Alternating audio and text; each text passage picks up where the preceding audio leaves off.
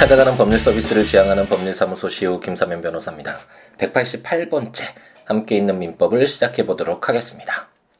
어, 오늘 아침에 이제 세월호가 아, 3년 만에 이제 우리에게 모습을 드러냈죠. 아, 그 장면을 에, 이제 뉴스로 보면서 눈물이 나더라고요.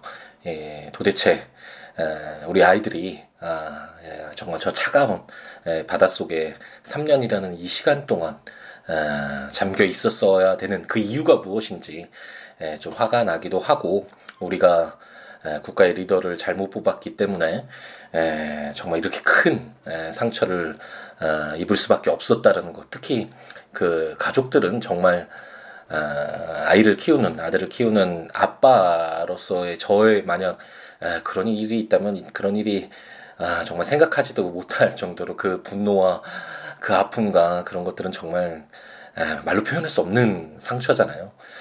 에, 그렇기 때문에 우리 국민들이 온 국민들이 에, 슬퍼했는데 에, 정말 무엇 때문인지는 뭐 이제 밝혀져야 되겠지만 에, 국가의 리더라는 우리의 리더라는 에, 소수의 권력자들로 인해서 아, 이런 아픔이 예, 3년이라는 시간 동안 이렇게 계속됐다라는 에, 점이 참 많이 예, 아팠던 에, 그런 하루가 아니었나라는 생각이 듭니다. 제가 오늘 블로그에 그런 내용과 더불어서 이제 진보와 보수라는 글을 간단하게 썼는데 요즘 아, 참 많이 답답한 그런 마음이 드는데 뭐 누구나 아, 대통령 아, 피선거권이 있으니까 자격이 된다면 뭐 후보로 나설 수 있고 자기의 의견을 피력하는 것은 뭐 전혀 상관이 없는데 과연 뭐 박근혜 전 대통령의 호의 무사 뭐 그러면서 자기가 순수한 보수기 때문에 보수층이 결집해서 자기를 뭐 지지해 줘야 된다라는 이런 어떤 기사를 보면 아, 마음이 정말 많이 답답하죠. 음, 진보와 아, 보수라는 그런 에, 나누는 경우가 많이 있는데 과연 그런 에, 자들이 에, 보수라고 이야기할 수 있는지에 대해서 의문이 들면서 아, 마음이 많이 답답한 것 같습니다. 진보와 보수를 구별하는 것 자체를 저는 동의를 하지 않는데 에, 왜냐하면 진보나 보수나 아, 그런 것들은 어떤 편의적으로 이러이러한 어떤 성향들을 그냥 어, 예시해 주는 것일 뿐이지 이게 나눠질 수 없는 거잖아요. 우리가 과거에 육룡이 나르샤라는 그 드라마 속에서 정도전과 정 정몽주를 보면 어, 정도전과 정몽주 모두 어, 고려 말기의 그 정치적 부패와 그 국민들의 의 어떤 그 정말 피폐한 그런 삶에 대해서 통탄을 하면서 어, 좀더 나은 사회 를 만들고 국민들을 어, 더 나은 삶을 살 수 있게끔 해야겠다라는 그런 지향점은 똑같잖아요. 목적은 동일한데 다만 에, 정도전은 에, 고려라는 국가 속에서 그것을 이룰 가능성이 없다라고 판단을 해서 아, 조선이라는 새로운 국가 그래서 기존에 있는 그 고려라는 그 시스템 이런 국가를 변혁시키려고 좀 더 적극적으로 어, 그런 어, 방법을 택했을 어, 정몽주는 그에 비해서 어, 고려라는 국가의 어떤 틀은 유지하는 상태에서 어, 잘못된 것들을 개혁해 나가자는 그런 입장이었잖아요. 그게 사실 지금 진보와 보수의 어떤 성향을 잘 보여주는 예라고 할 수 있는데 이것만 보더라도 크게 문제 없잖아요, 사실. 왜냐하면 각각의 방법론이 다를 뿐이지 지향하는 목적이 같다면 언제든지 예, 그런 것들은 서로 조화될 수 있고 진보적인 성향을 갖고 있는 사람이 보수적인 그런 어떤 뭐 입법이나 이런 것들을 할 수도 있고 정책도 어, 채택할 수 있는 거고 이런 것들은 아, 뭐 전혀 중요한 부분이 아닐 수 있으니까 진보니 보수니 이렇게 양 성각 뭐 이런 것처럼 어, 천국과 지옥 뭐 이런 식으로 이분법적으로 나눠서 어, 사람을 인식을 그런 식으로 분리시키는 것은 정말 의미가 없는 행동이 아닌 아닌가라는 생각이 들고 그렇기에 우리 국민들을 이렇게 아프게 했던 우리 아이들을 정말 참혹하게 죽게 하고 아, 우리 국민들 모두를 이렇게 슬픔과 고통 속에 몰아넣었던 그런 자들이 그것에 책임이 있는 자들이 과연 보수라고 얘기할 수 있는지 그래서 우리 국민에게 지지를 해달라고 보수라는 그런 어떤 인식의 틀을 만들어서 어, 이런 용어 속에 가두어둔 채 무조건 보수 성향이 있는 사람이면 에, 보수 자기를 뽑아야 된다라는 것인지 에, 정말 많이 의문이 드는 에, 화가 나는 에, 하루였던 것 같네요. 하, 빨리 뭐 탄핵 결정이 나면 뭐 모든 것이 끝난다라고 생각을 하진 않았지만 어쨌든 아, 최대한 빨리 수사나 어떤 아, 재판 과정이나 이루어져야 되겠고 그와 더불어 아, 이번 선거 꼭 참여해서 함께 있는 민법을 들으시는 모든 분들은 참여를 하시겠죠. 우리가 이렇게 경험을 통해서 크게 되었는데 똑같이 반복하면 안 되잖아요. 잘못을 반드시 뭐 보수니 진보니 이런 이분법이나 뭐 과거의 어떤 이력이나 뭐 화려한 이런 거 칠해 아니에요. 화려한 뭐 공약이나 이런 게 아니라 그 동안에 그 사람이 해왔던 정치 활동들을 통해서 믿을만 하고 신뢰할 수 있는지 예, 그리고 우리가 지금 이 처한 이 상황을 이겨낼 수 있는 그런 어떤 비전을 제시하고, 어, 그리고 우선 가장 중요한 것은 말은 누구나 어, 잘할 수 있잖아요, 화려하게. 음, 그런데 행동은 에, 결코 어, 그 사람을 속일 수가 없겠죠. 그래서 제가 보기엔 에, 저는 항상 어, 사람을 판단하거나 이럴 때 그 사람의 과거 행적들을 주로 보게 되는데 그 행동들을 통해서 어, 정말 에, 우리가 아, 믿고 맡겨도 될 만한 그런 사람인지를 면밀히 우리가 검토를 한 뒤에 소중한 아, 대통령 선거에서의 그 선거권을 아, 행사하기를 정말 부탁을 저도 드리겠습니다. 저도 꼭 투표를 하도록 하겠습니다. 슬픔을 잠시 뒤로 하고 우리는 또 함께 있는 민법으로 돌아와야 되겠죠. 우리가 지금 어, 계약과 관련된 내용들을 공부를 하고 있는데 어, 계약 중에서도 매매 계약과 더불어서 어, 일상생활에서 가장 많이 쓰는 계약이라고 할 수 있는 임대차 계약을 공부를 하고 있습니다. 그래서 어, 임대차 계약과 관련된 내용이 시작되면서 어, 지난 시간에 에, 기간 약정 없는 임대차의 해지 통고 635조를 읽으면서 에, 끝이 났죠.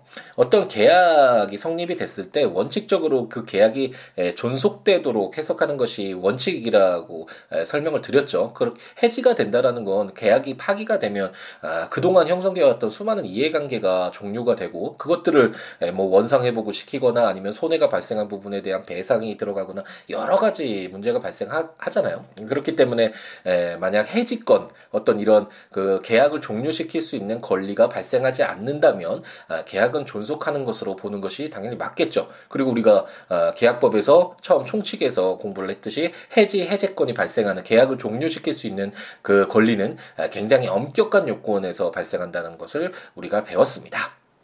그래서 이렇게 임대차 계약이 해지되는 어떤 그런 해지권이 특별히 없다면 어, 기간의 종료가 되어야지만 뭐 1년 임대차 계약 이렇게 체결됐으면 1년이 지나야지만 원칙적으로 임대차 계약이 예, 종료되는 것이 원칙이겠죠. 그런데 아, 지난 시간에는 기간의 약정이 없었을 때 1년이든 2년, 2년이든 이런 임대차 계약 기간이 없었을 때 그러면 임대차가 그럼 계속 존속돼야 되는 것이냐? 그것이 아니라 아, 계약의 약, 기간에 임대차 기간의 약정이 없을 때는 임대인이나 임차인이나 언제든지 계약 해지에 통보를 할 수 있다라고 아, 규정되어 있었죠. 하지만 갑작스럽게 너 내일 나가 뭐 이러면 우리 주거 공간인데 안 되잖아요. 그렇기 때문에 아, 임대인이 통지를 했을, 했을 때는 임차인에게 에, 뭔가 또 새로운 주거 공간 임대차를 할 수 있는 그런 시간적 여유가 있어야 되기 때문에 아, 토지나 뭐 건물과 같은 이런 좀큰 규모가 큰 임대차 계약의 해지의 경우에는 6개월이라는 시간을 주고 있었다라는 것까지 우리가 지난 시간에 공부를 했습니다. 636조는 이제 기간의 약정이 있을 때 그런 기간 약정이 있는 임대차의 해지 통고가 어떻게 되는지와 관련된 규정인데 임대차 기간의 약정이 있는 경우에도 당사자 일방 또는 쌍방이 그 기간 내에 해지할 권리를 보류한 때에는 전조의 규정을 준용한다라고 규정하고 있습니다. 그러니까 말씀드렸듯이 원칙적으로 기간에 약정이 있다면 그 기간이 종료돼야지 임대차 계약이 종료가 되겠죠. 아, 그런데 만일 어, 임대차 기간에 약정이 있긴 하지만 어, 당사자의 합의로 어, 해지할 권리를 부여하는 것은 전혀 문제가 안 되잖아요. 제가 어, 채권 처음에 물건을 이제 끝내고 채권을 시작할 때 설명을 드렸던 것처럼 채권은 당사자들 사이의 합의에 의해서 발생하는 에, 그런 권리니까 물론 법정 채권 관계라고 해서 이제 우리 우리가 계약을 끝내고 나서 부당이득 사무관리 불법행위는 그것은 당사자의 어떤 의사가 아니라 어, 법률에 규정된 요건을 충족됐을 때 제가 누군가를 어, 실수로 넘어뜨려서 그 사람의 치료비 채권이 발생했을 때 이건 제가 원하는 그런 결과가 아니잖아요. 채권을 발생하려는 의사가 있었던 건 아니고 그 법률에 정한 불법행위라는 그 요건이 충족되는 그런 상황이니까 채권이 발생하는 그런 경우도 있지만 현실에서 가장 많이 발생하는 건 어, 계약이겠죠. 이런 계약을 했을 때 어, 서로 계약 계약의 당사자들끼리 합의해서 그 어떤 계약 특약 사항을 정하는 건 전혀 문제가 안 되겠죠. 만약 우리가 민법 총칙에서 모았던 그 내용이 뭐 도박 자금과 관련 도박하는 내용이거나 뭐 어떤 사회적으로 용납이 안 되는 에, 그런 내용이 아닌 한 어, 특별히 그 당사자들끼리 그렇게 합의했다는데 우리가 국가가 뭐 굳이 사법부가 굳이 그것에 관여를 해서 그런 특약 어, 인정할 수 없어 이렇게 할 필요가 없겠죠. 그래서 원칙적으로 인정되는 것이 에, 맞고 630조에서 어, 해지권도 어, 당연히 당사자들 사이에 특약으로 어, 해지할 권리를 어, 보류시킬 수도 있다, 갖게 할 수도 있다라는 것을 우리가 어, 유추해낼 수 있죠. 이, 이 조문을 어, 통해서 아 그럼 당사자들끼리 임대차 계약을 체결하면서 어, 원래는 그 임대차 계약 기간이 끝나야지만 임대차 계약이 종료되지만 어, 당사자 사이에 뭐 임차인이 뭐 어떤 어떤 사유가 있을 때 뭐 사정 변경이 너무 심해서 뭐 어떤 이런 이런 사유가 발생했을 때는 어, 계약을 해지할 수 있다 이런 특약 문구 내는 거는 어, 큰 문제가 아니구나 아, 문제가 안 되는구나라는 것을 우리가 추측할 수 있고 그랬을 때 이런 해지할 권리를 보류했을 때 그러면 어, 임차인이 해지권이 있으니까 무조건 계약 나갈게요. 아니면 임대인이 계약 해지권이 있다고 또 내일 나가 이렇게 한다면 어 그것도 임차인에게 또는 임대인에게 어, 너무 급작스러운 어, 그런 혼란을 줄 수 있잖아요. 피해를 줄 수 있잖아요. 그렇기 때문에 해지할 권리를 보류하고 있다라고 하더라도 임대차 계약 간의 약정이 있는데 그 중간에 에, 그 개재할 권리를 그 보류한 그 권리를 행사한다면 어, 당연히 어, 기간에 약정 없는 임대차의 해지 통과와 같이 어, 당사자에게 어느 정도 그 어, 이후에 그 자기의 어떤 임대차 계약 새로운 임대차 계약이나 아, 이런 것들을 준비할 아, 시간을 아, 주어야 한다라고 아, 규정을 하고 있습니다. 그래서 그 임대차 계약을 굉장히 좀 신중하게 하셔야 되는데 일상생활에서도. 아, 왜냐면 임대차 계약 기간을 만약 1년으로 그 체결을 한다면 그 중간에 뭐 이사를 가야 되는 특별한 사유가 있, 발생할 수도 있죠 임차인으로서는. 그때 일반적으로는 뭐 저도 그런 경험이 있지만 임대인에게 이렇게 좀 부탁을 하면 그 임대인이 새로운 임차인 구하는 걸로 하고 뭐그 부동산 중개업이나 이런 것들은 다 임차인이 부담하면서 이렇게 새로운 임차인으로 이렇게 전환해 주잖아요. 계약을 종료시켜 주는데 만약 임대인이 나쁜 마음을 갖고 아 임대차 계약 이렇게 체결되어 있는데 나는 임대차 계약 종료하지 않겠다라고 하면 아, 사실 어떻게 할 수 있는 방법이 없잖아요. 없, 없습니다. 어, 뭐 우리가 어, 계약 그 총칙에서 보았던 그런 계약 해지권이 발생하는 에, 그런 사유가 아, 있거나 아니면 이런 특약사항으로 636조와 같이 특약사항으로 임대차에 해지할 수 있는 이런 권리를 어, 그 보류시키지 않는 이상 어, 해지가 안 되는 것이죠. 그러면 어쩔 수 없이 그 기간 동안 임대차 계약 기간 동안 어, 임차인으로서는 어, 그 돈을 지급 뭐 차임이면 차임을 계속 지급해야 되는 그런 어려운 상황에 처할 수 있기 때문에 음, 물론 임대인이 그렇게 해주진 않겠지만 아, 그 임대차 계약과 관련돼서 우선 첫 번째로는 그 임대차 계약 기간을 어, 다 어, 이 임대차를 유지시킬 수 있는지 그 부분 정확히 에, 파악을 하고 계약 기간을 정해야 되고 두 번째는 아, 뭐 사정을 해서 그 중간에 아마도 임대차 계약이 종료돼야 되는 그런 사유가 발생할 가능성이 크다. 아, 그러면 그런 문구를 에, 좀 적어두는 것이 특약 사항으로 이렇게 해제할 수 있다, 해제할 수 있는 권리를 뭐 부여한다, 임차인에게 부여한다 이런 내용들을 아, 임대인이 안 해주겠지만 대대수의 현실에서는 아, 그런 것들을 넣는 것도 한번 아, 감안을 하면서 그러니까 어떤 계약을 체결할 때 굉장히 신중히 해야 된다라는 그런 말씀을 드리고 싶네요. 제 637조를 보면 임차인의 파산과 해지 통고라는 제목으로 제1항 임차인이 파산 선고를 받은 경우에는 임대차 기간에 약정이 있는 때에도 임대인 또는 파산 간제인은 제 635조의 규정에 의하여 계약 해지의 통고를 할 수 있다. 제2항 전항의 경우에 각 당사자는 상대방에 대하여 계약 해지로 인하여 생긴 손해의 배상을 청구하지 못한다라고 규정하고 있습니다.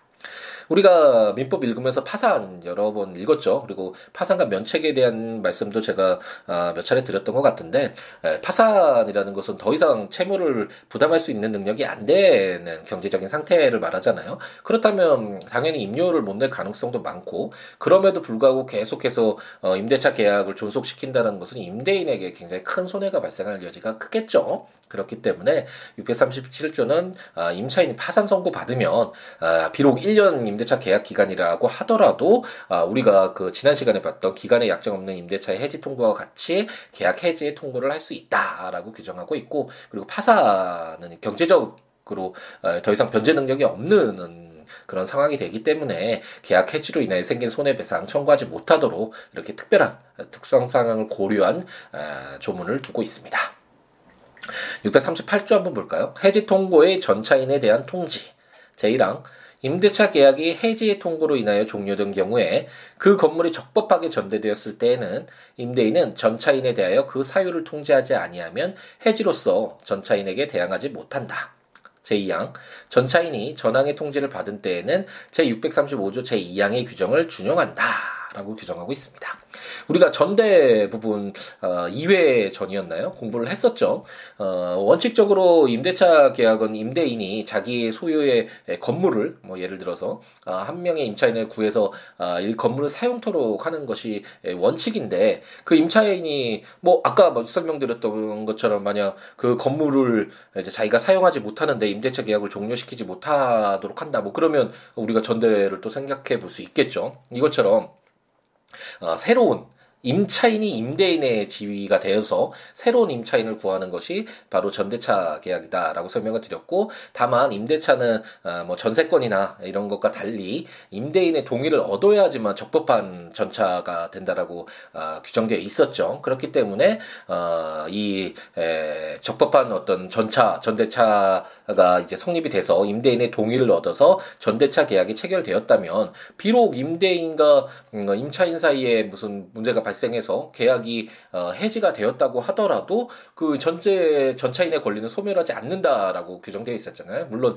631조의 규정은 어, 임대인과 임차인이 서로 합의를 해서 이 전차인에게 손해를 입힐 어떤 그런 어, 악의가 있는 그런 상황들을 어, 어떤 예시를 하면서 그런 것들을 예상하면서 이렇게 규정한 규, 어, 규정이라고 할 수 있겠죠. 그래서 임대차 임대인과 임차인의 합의로 계약을 종료한 때에도 전차인의 권리를 소멸하지 못하도록 한 해당 규정이 631조인데 이 638조에서는 그것과는 약간 다르게 임대차 계약이 이제 해지 통고로 인해서 종료가 적법하게 됐다라고 한번 가정을 해보죠. 그러면 전대차라는 것은 어 어쩔 수 없이 그 임대차 처음에 애초에 임대차 계약에 에, 종속되는 측면이 분명히 있잖아요. 임대차 계약이 있으니까 전대차 계약이 이제 체결될 수 있는 것이니까 그 임대차 계약이 종료가 됐다면 전대차 계약도 아, 이제 종료되는 것으로 보는 것이 맞을 텐데. 텐데 어, 전차인의 경우에서는 어, 적법하게 임대인의 동의를 얻고 전대체 계약을 체결해서 전차인으로서의 권리가 어, 이제 발생해서 그 뭐 1년 동안 아니면 1년이면 1년 동안 이렇게 살 수 있을 거라고 생각했는데 그 임대차 계약이 종료가 돼서 해지 통보로 인해서 종료됐다라고 해서 무조건적으로 바로 어, 그 전대차 계약도 종료됐다라고 했을 때는 전차인에게 굉장히 큰 피해가 발생할 수도 있겠죠. 그렇기 때문에 제 638조는 전차인을 보호하기 보호하기 위해서 그 해지가 아, 통고가 해지 통고로 인해서 계약이 종료됐을 때는 그 전차인에 대해서 왜 그런 해지가 됐는지 만약 그런 사유를 전차인이 알게 됐다면 어, 새로이 뭐 그 전대차 아, 임대차 계약이 해지되지 않는 상황이 되도록 뭐 노력할 수도 있겠죠. 제가 지금 담당하고 있는 사건 중에 하나도 어 사실상 임대인과 임대차 이거 임차인 사이에 임차인이 어 임대차 보증금이 모두 공제될 만큼 그 임료를 지급하지 못하는 상황이었죠. 그런데 그 임차인이 전대를 해서 전차인이 있었고 그 전차인이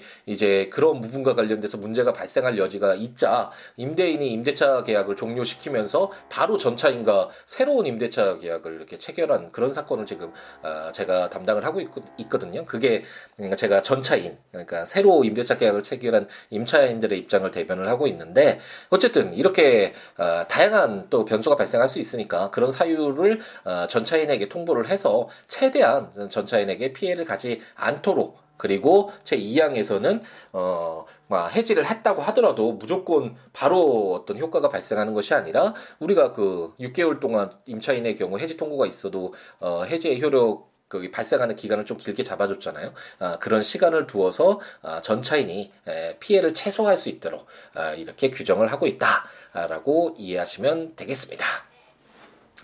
아, 아까 하는 중에 시끄러운 소리가 나서 제가 막 허겁지겁 좀 목소리를 크게 하면서 이야기를 해서 조금 시끄러운 소리가 들렸을 수도 있을 것 같네요. 아, 양해를 해주시기 바랍니다. 조문을 읽으면서 어, 들으시면 좋으니까 어, 국가법령정보센터에서 어, 민법 치셔서 600 오늘 공부했던 636조부터 638조 한번 읽어보시면서 들으시면 좋겠고 함께 있는 민법 전자책으로 발간이 모두 됐잖아요. 거기에 조문과 설명들 참고하셔도 좋고 siwo.net 또는 siwo.com에 제가 제 함께 있는 민법에 들어가 있는 조문과 설명들 포스팅하고 있으니까 블로그에 오셔도 오셔서 참고하셔도 좋을 것 같습니다. 꽤 많은 분들이 이 팟캐스트 팟캐스트를 먼저 들으시고 아, 블로그 찾아오셔서 이렇게 글 남겨주시고 이러시더라고요. 그러니까 아, 찾아오시면 아, 이런 뭐 법과 관련된 함께 있는 민법뿐만 아니라 함께 있는 헌법, 함께 있는 형법과 관련된 내용도 담겨져 있고 그 외에 제가 재판하면서 판결에서 좋은 결과 얻었던 그리고 법리적으로 좀 우리가 알아야 되는 그런 판결에 관련된 그리고 법 좀 상식적인 법률이라고 해야 되나요? 그런 내용과 관련된 글들도 있고 또 아까 말씀드렸듯이 그 뭐 진보와 보수 세월호 사건 뭐 이런 에, 국가 현황이나 제가 아이들을 키, 아들을 키우면서 육아와 관련된 뭐 내용이라든지 영화 보고 썼던 영화 감상평이라든지 이런 것들 에, 삶의 단상이라는 에, 이것도 전자책으로 제가 이제 모아서 내고 있는데 에, 그런 글들도 있으니까 에, 많이 오셔서 어, 한번 보시고 의견 주시고 그래서 서로 이야기 나누는 에, 그런 시간 가졌으면 좋겠습니다. 그 외에 뭐 법 외에 어떠한 내용이라도 좋으니까요. siwo.net 또는 siwo siwo.com 또는 siwobooks.com siwoobooks.com 블로그에 오셔서 어떠한 내용이라도 어, 이야기해 주시면 좋겠고 어, 026959-9970 전화나 어, 어, 시우로 골뱅이 지메일컴 메일이나 트위터나 페이스북에 시우로에 오셔서 어, 서로 이야기 주고받으면서 어, 함께하는 어, 그런 즐거움 누렸으면 좋겠습니다. 에, 아픔은 아픔이고 언젠가 더 나은 음, 그런 사회를 위해서 아, 우리의 삶이 위해서 아, 순간순간 최선을 다하는 우리였으면 좋겠습니다. 힘내고 오늘 하루도 행복 가득하게 채울 수 있도록 노력했으면 좋겠습니다. 다음 시간에 이제 계속 계약 해지와 관련된 내용, 중요한 내용이죠. 가지고 찾아뵙도록 하겠습니다. 다음 시간에 뵙겠습니다. 감사합니다.